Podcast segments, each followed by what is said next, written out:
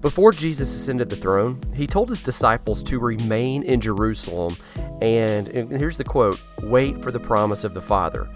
He reminded them that John the Baptizer submerged people in water, but they would be immersed in the Holy Spirit within a few days. See Acts 1 4 through 5. Now, if we look back to the days of John's baptizing in the Jordan River, we hear him clearly say the same thing in Luke 3:16. Here, here's what he says: I baptize you with water, but he who is mightier than I is coming, the strap of whose sandals I am not worthy to untie. He will baptize you with the Holy Spirit and with fire. Now, this baptism occurs at Pentecost. You might know the story. 120 of the disciples wait in the upper room.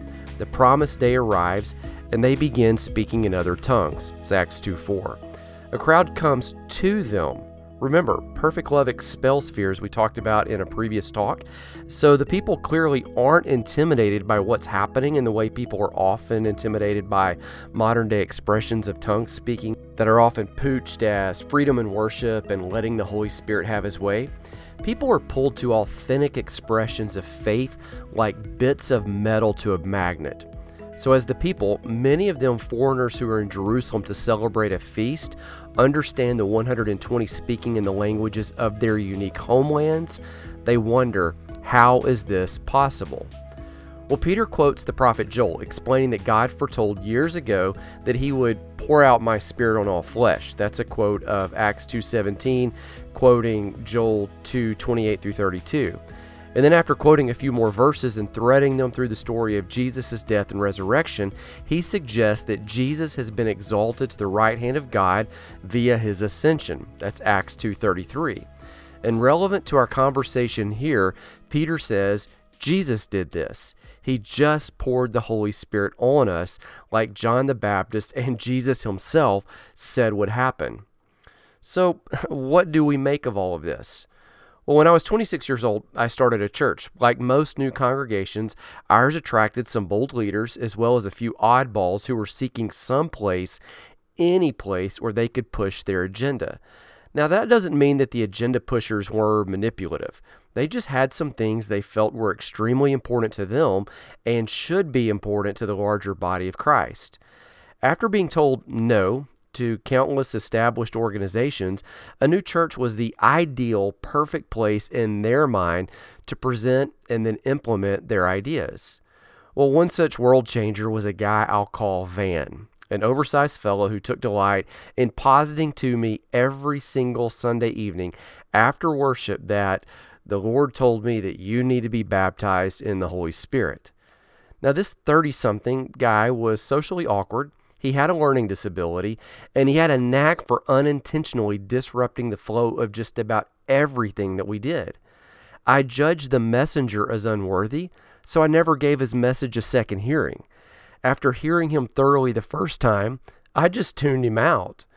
And maybe you've done the same thing. Perhaps you've done so for other purposes, for reasons not as shallow as mine. In my experience, people often oppose the mere idea of the baptism of the Holy Spirit because, like me, they don't like the package in which the gift presents itself. Or, as I experienced multiple times, proponents of the encounter often wrongly present it as if Christians don't receive the Holy Spirit at conversion and therefore need this baptism in order to have the Spirit of God. Omitting many of the verses in Scripture, they suggest that the Holy Spirit is given to a Christian at this baptism of the Holy Spirit, not at conversion. This creates a Christian caste system in which some people feel inferior or second class or feel like they've been told that they're missing something. So, if you've traveled with me for the last seven, eight, nine talks by the time you include the introduction from this LifeLift material, I'm, I'm hoping that that will buy me a little bit of credibility and that you'll trust me just enough to roll with me for this talk and probably two or three more as I discuss this baptism of the Holy Spirit issue with you. After all, the term baptism of the Holy Spirit, it does appear in Scripture. And it's the Holy Spirit who works through us via the spiritual gifts that really I'm wanting to talk about. Oh, goodness, probably six or seven episodes from now. So at some point, we've got to deal with this issue. Furthermore, I believe that this filling, this baptism, or this whatever you want to call it, this encounter is the means whereby the spiritual gifts begin working through your life. So if you're interested in discovering and then in using your gifts, I need you to make your way with me for probably 20, 30 minutes today, and then two or three more 20 to 30 minute talks. Okay, disclaimer aside. There are four concepts that we must hold in tension according to the Bible. After listing them, that's what I'm going to do right now. I'm going to walk you through each of these one by one, and we're going to open up the text of Scripture to do it. Here are the four points for this episode. Number one, you are undeniably given the Holy Spirit at conversion. Number two, even though you are given the Holy Spirit at conversion, more awaits for you. Number three, most people do not wait for the Holy Spirit. They don't wait for that more. Number four, there is an additional encounter, or you could even say encounters, plural, with the Holy Spirit. Let's walk through them. Number one, the Holy Spirit moves in instantly. So the first point is this you are undeniably given the Holy Spirit at conversion. Like I've mentioned a few times, we become one spirit with Christ at salvation. That's in 1 Corinthians 6:17. At this point, we are not two separate entities. We are two, us and the Holy Spirit, that have become one. According to the Bible, we are united in spirit with God. In doing this, Jesus seals us with the Holy Spirit. That's Ephesians 1:13, which is the Lord's guarantee that he's returning for you. You are marked as his. So, what's a seal and what does it mean to be sealed by the Spirit of God? Well, throughout the Bible, we see that a seal is an irreversible, irrevocable edict. Things sealed by kings became binding laws that the king himself could not even rescind the sealed decree. Uh, in the story of Daniel in the lion's den, for instance, we see the seal actually works against a king's wishes. This is Daniel 6:17. Many of the government leaders became jealous of Daniel and his relationship with the king. As they knew Daniel was a man of integrity, they realized they would have to trap Daniel on some technicality in order to banish him from their ranks. So, as the scripture says, they could find no corruption in him because he was trustworthy and neither corrupt nor negligent. Daniel 6, 4, and 5. They tricked King Darius by flattering him into issuing a decree that, here's the quote, Anyone who prays to any god or man during the next 30 days, except for praying to you, O king, shall be thrown into the lion's den. Daniel 6 7. Darius signed the decree, and then he placed his seal upon it. The law became set in stone. When the officials saw Daniel praying, as was his daily custom, they reminded Darius of the decree. Broken-hearted, the king was left with no option but to feed Daniel to the lions. Seals were, they are, unchangeable decrees. The Holy Spirit has already permanently marked you as God's own. Well, you need the Holy Spirit, Van told me. I heard it every single Sunday. Uh, no, I don't. I have the Spirit. He lives inside of me, I said. But get this although I was right, Van was too. And that leads me into the second point of our discussion here. Number two, even though you were given the Holy Spirit at conversion, more awaits for you. Okay? That's the idea here. There's more. So, question Do you remember what happened to the disciples when Jesus appeared to them in the upper room? Here's what the scripture says Jesus showed them proofs that he is alive. That's in John 20, 19 through 20. They believed intellectually in him. At this point, he breathed the Holy Spirit on them, according to John 20, verse 22. This is exactly what happens at our salvation encounter. Number one, we're awakened to the truth that Jesus is Lord. We believe. Number two, the Holy Spirit steps out of heaven and into us, sealing us, making us one with God. Here's where the upper room story gets interesting, though. Luke's version of the encounter is somewhat different than John's. If you look in Luke 24 44 and following, you'll see it. He includes the part about Jesus showing them the proofs that he is alive, and he emphasizes that the disciples then believed in him. That's Luke 24 45. But rather than including the part about Jesus breathing the Spirit on them, Luke says that Jesus encouraged them to wait for the Holy Spirit. He seems to infer that they don't yet possess the Spirit, even though they have been given it in the same episode according to John. So you just compare Luke 24 49 and John 20 22. And get this, it's highly likely that both men were in the upper room at the same time when this happened. So, what do we make of this supposed discrepancy? Well, perhaps the men emphasized two different things. Perhaps John assures us that the Holy Spirit moves into us at conversion. We're sealed. We become one with our Savior. And perhaps Luke encourages us to pursue them more, that we continually awaken to new dimensions of what the Lord wants to do with us. In Luke's gospel, Jesus reiterates to wait for the Holy Spirit. He reminds them of this again at the ascension. That's in Acts 1 4, which is another book that Luke also wrote. Now, for a while, this teaching proved difficult for me to reconcile with other parts of the Bible. You see, Paul tells us that we've received the fullness of Christ. That's Colossians 2 9, who dwells in us. Christ dwells in us. We read that he is in us and that we are actually in him in Colossians 2:10. We are totally full, ready to overflow. At one time in my life, I felt burdened to tie these two loose ends in scripture together as if I could be right or Van could be right but certainly not both of us. I no longer feel the need to create a tidy answer. There are some things that we can and should be able to hold in tension. In, in fact, uh, in an upcoming talk, I'll go through this and I'll show you how people from every single stripe of Christian theology, from charismatic to reformed, no worries if you don't know what those labels mean, but they've all argued the exact same thing for centuries. They simply use different terms to describe the encounter of the Holy Spirit. And those words, some of those we embrace and others we avoid like the plague, and that creates a lot of the confusion. Uh, now, by the way, if you look in the show notes for this episode, I've put a chart in there, just a graph that shows you perhaps what I think that John and Luke are emphasizing. Again, two different realities of what the Holy Spirit does in us. That leads us to point number three about those who choose to wait for the Lord. The reality is that most people do not wait for the Holy Spirit. Luke tells us that 120 people were in the upper room on the day of Pentecost. They were praying and they were waiting for the Holy Spirit, just like Jesus commanded. Uh, this is in Acts 1:15. You see that number tally up.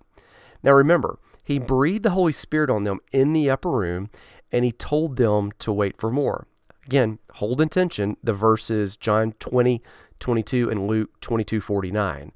Rather than just assuming one man is right and the other is wrong, you and I just decided that we'll hold these truths in tension.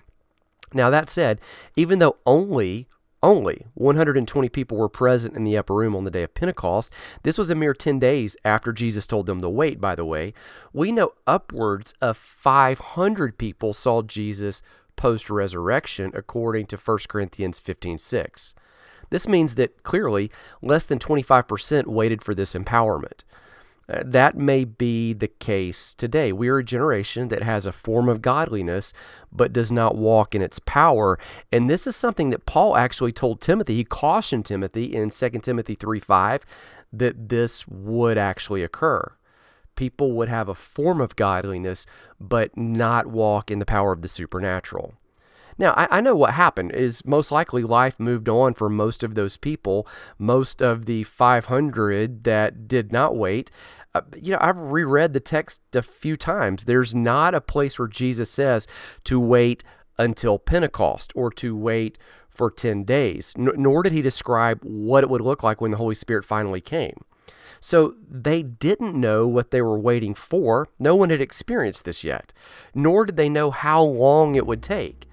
It's hard to wait when you don't know what you're waiting for or you don't know how long that pause will be. But for those who decided to go all in and wait for whatever for however long something incredible came and it really it engulfed them and that leads us to point number four which is again we can see it and we have the beauty of, of hindsight because we know what we're waiting for. Uh, number four it started at pentecost and then it continues meaning there is this additional encounter with the holy spirit and this happens subsequent to conversion, and it's something that we should seek. Even if we're scared of the word baptism, like baptism in the Holy Spirit, that phrase, it may actually just kind of, it, it may set you on edge. It may, it may alarm you. but that is the word that's used in the Bible. We can't reinvent the dictionary simply because people have misused the word. We need to dive into the text and discover how the word is actually presented. Now, I'll discuss the baptism issue more in depth later on, but for right now, what I want to do is I want to look at the meaning of Pentecost because to understand the word and to understand what's happening, we've really got to understand what was happening at the feast that the disciples were celebrating. Okay, so here here it is. The Old Testament actually stipulated that God's people, that all of them were to come before him 3 times a year at the place that he would choose. Uh, we read about this in Leviticus 23, just for some of you who like to deep dive. And there's where you read about the Feast of Weeks, which is Pentecost. Uh, you can find that in Leviticus 23, 15 through 22. You can find it in Deuteronomy 16, 9 through 12. You can find it in Numbers 28, 26 through 31. It's also actually even mentioned in the book of Exodus right after they leave, go through the Red Sea, Exodus 23 16. So here's what would happen they would eventually uh, go to the temple, to God's house. And in the temple, God's presence lived among the cherubim in the Holy of Holies. That's the place the high priest entered once a year on the Day of Atonement to make restitution for the sins of the people. And these three feasts, they were Passover, they were Pentecost, and they were Tabernacles. Jews from around the world, they sojourned to the holy city during these times of pilgrimage, most of them speaking foreign languages of their native countries. Literally, hundreds of thousands converged, making arrangements for their religious obligations. The city, artificially overcrowded for the celebration, it swelled with anticipation, so much so that really the modern day celebrations that we have of Christmas and Easter actually pale in comparison to what they were experiencing. So it's no accident that God chose to reveal himself in a deeper way at each of these festivals.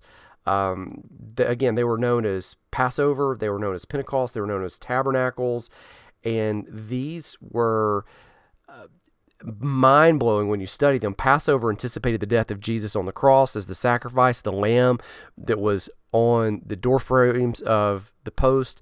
Uh, during the Passover of Exodus, uh, Pentecost celebrated the giving of the law. It anticipated the coming of the Spirit. Tabernacles actually anticipates the return of Christ, that's something I'll have to talk about another time. Let me give you more about Pentecost right now. Now, this feast it has several names in the Bible. In the Hebrew, it was called. Uh, here's one pronunciation: Shavuot, which means weeks, from which the expression that we have, Feast of Weeks, is derived. Uh, deep dive, Exodus 34 22 and Deuteronomy 16 9 through 10. More about that. That designation, it's taken from God's command to celebrate seven full weeks after the Sabbath of the Passover week, placing this festival 50 days after the Passover. Go to Leviticus 23:15 to see that. Now Greek-speaking Jews referred to the festival, to the feast as Pentecosta, meaning 50 days. That explains why the feast has a different name in the New Testament than it does in the Old Testament, because in the New Testament, the language they used was largely Greek. New Testament written in Greek, Old Testament largely written in Hebrew. Another name for this feast, it was the Day of First Fruits, based on offering of new grain and two loaves of bread baked from the new grain uh, that were given as a thanksgiving for the wheat harvest. You see that in Numbers 28 26. Uh, the name Feast of Harvest, it was based on the same harvest season. Uh, now, this is important too, because what we're about to see is that the 120 who were in the upper room during Pentecost, they model something that's available to everyone everywhere. They are the first fruits of what later occurs according to Peter's own declaration when he preaches this long sermon in Acts 2:39. Their experience is available to everyone. And in addition, uh, certain passages were read. The scripture, not everybody had the text. Like we have multiple Bibles today and we can get the Bible on our smartphone apps. They didn't have this. We can look up the scripture online and just read. So, what would happen is people would gather together and someone would have a scroll or a parchment or a fragment and they would read this aloud. Many people even had the scripture memorized and they would recite this aloud. So, family and friends gather together to listen to the following during Pentecost. Uh, they would listen to Exodus 19 and particularly about verse 20, God's appearance to the people at Mount Sinai. Uh, they would listen to Ezekiel 1 and 2, where Ezekiel had this vision of God in which he appeared as fire and wind. Um, they would listen to other passages from the minor prophets that really describe the wind, the power of God. Now, it's important to start catching the parallels there because what actually happens at Pentecost in Acts 2 is something that they were reading. If you read each of the Old Testament passages that I just mentioned, you see that they all contain imagery of wind and fire. Like Mount Sinai had this fire over the mountain. And that is exactly what occurs at Pentecost is the Holy Spirit moves in like this rushing wind and tongues of fire land on each of the people that are in the upper room. So it's possible that the 120 were reading these texts right as the Spirit moved in. And if so, the text literally came to life as they studied together. Now, by the time of Jesus, the predominant focus of the celebration was this feast time was when God had given the law at Sinai. Now remember, Pentecost is 50 days after the Passover, which is right at the number of days it took the children of Israel to move from the Passover to the foot of Mount Sinai, where Moses delivered to them the Ten Commandments. Uh, the text reveals that the Israelites left Egypt on Passover, arriving at Sinai 10 days later. Moses hiked the mountain to meet with God. 40 days later, so now we're at 50, Moses comes down and returns with the Torah, with the law. That's a phrase that often means, refers to the Ten Commandments. Now we use Torah to refer really to the first five books of the Old Testament Genesis, Exodus, Leviticus, Numbers, Deuteronomy, also referred to as the books of Moses. Uh, while atop the mountain, the people actually broke the covenant and remember, they they really had an idol, golden calf. Uh, the text infers that there was uh, an orgy going on. Three thousand people die. Now, footnote: Jesus died on Passover as the Passover lamb. Remember that. He ascended the Mount of Olives 40 days later, and then he ascended up to the right hand of the Father. And then 10 days after that. So the time is tracking the Holy Spirit came down on the 120. And when you read the text from Acts 2, when Peter preaches, 3,000 people are saved. So start noticing the parallels. 3,000 die at Sinai, 3,000 are saved and come to new life at Pentecost. Okay, now I'm getting ahead of myself. The parallels what I'm getting at are shocking and they're obvious proofs of God's careful planning, his intention, ensuring that the Holy Spirit would come at a time when the Holy Spirit would rightly be understood. The new teacher, the Holy Spirit, would illumine Scripture as Jesus had promised and would apply the law in a redemptive way, pushing people to grace. In this way, Pentecost is as foundational for followers of Jesus as Sinai had been for the Jewish people. Each year, during the celebration of Pentecost, people visited the Temple Mount to celebrate, catch that, to celebrate, not mourn, celebrate the giving of the law. And you need to remember the people of God saw the law as something to be enjoyed, not as a legalistic document. It said that when a rabbi read the text before preaching in the synagogues, he would take a scroll and he would dance around the room before opening it as other people followed in this parade behind him. I've actually seen this happen. I went to a Jewish service. Uh, it was a Messianic Jewish congregation where they had the scripture, and before it was read, uh, the, the, rabbi went and he retrieved. It was it was a book uh, of the Bible, not a scroll, but he he danced and they celebrated, and many people got in the train and they celebrated moving through the room. And so, if you grab that, that will dramatically change the way you see Jesus in Luke 4 when he visited the synagogue and preached his first sermon. He would have served not only as the lead teacher that day, but as the lead dancer during the worship service. Of course, some people later took it as a legalistic document, but most people stood in awe because God had spoken to them. He wanted to make himself known. He wanted to be intimate with his people. And so it's it's important to understand all of the above. That's a lot of information, I know, but it starts putting together the context in which the spirit of God falls descends at Pentecost. And once we understand that, we can start fleshing out what happens to the disciples in the book of Acts when the Holy Spirit's going to come with power. So get all this, couple bullet points here for you. And I want you to just kind of grab these, and then I'll come back in another episode and we'll take it even farther. So Jesus ascends to heaven. 40 days after the resurrection. That's Acts 1 3, just as Moses ascended Sinai. Jesus promised the Holy Spirit would be poured out on them very soon so that they should wait for it or wait for for the spirit which is not an it it's it's a person it's a relational relational being just as Moses promised he would return with everything God said for them to do that was in Deuteronomy 5 4 through 5 Fire was present at both events a literal fire at Sinai and tongues of fire in the book of Acts. Uh, for centuries, Jews read Ezekiel's prologue aloud as they celebrated Pentecost. Uh, Ezekiel's vision of God's presence included fire and wind. This is Ezekiel 1 4 through 28, if you want to read that.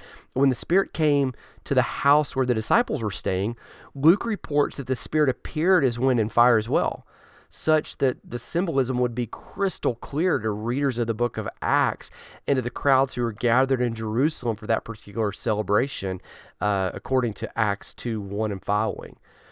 Here's the idea the black and white of the written text, it became alive and it really happened just as they were reading about wind and fire. The wind and fire came. They, they experienced something Jesus intended for all people and had written in the text hundreds of years beforehand.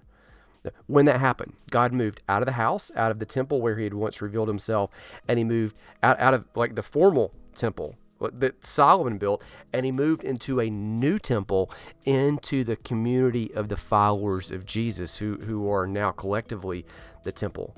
Uh, his people became his new dwelling place his true temple. Again, read this in 1 Corinthians 3 16 through 17 and in 1 Corinthians 6 19. That develops the idea even farther.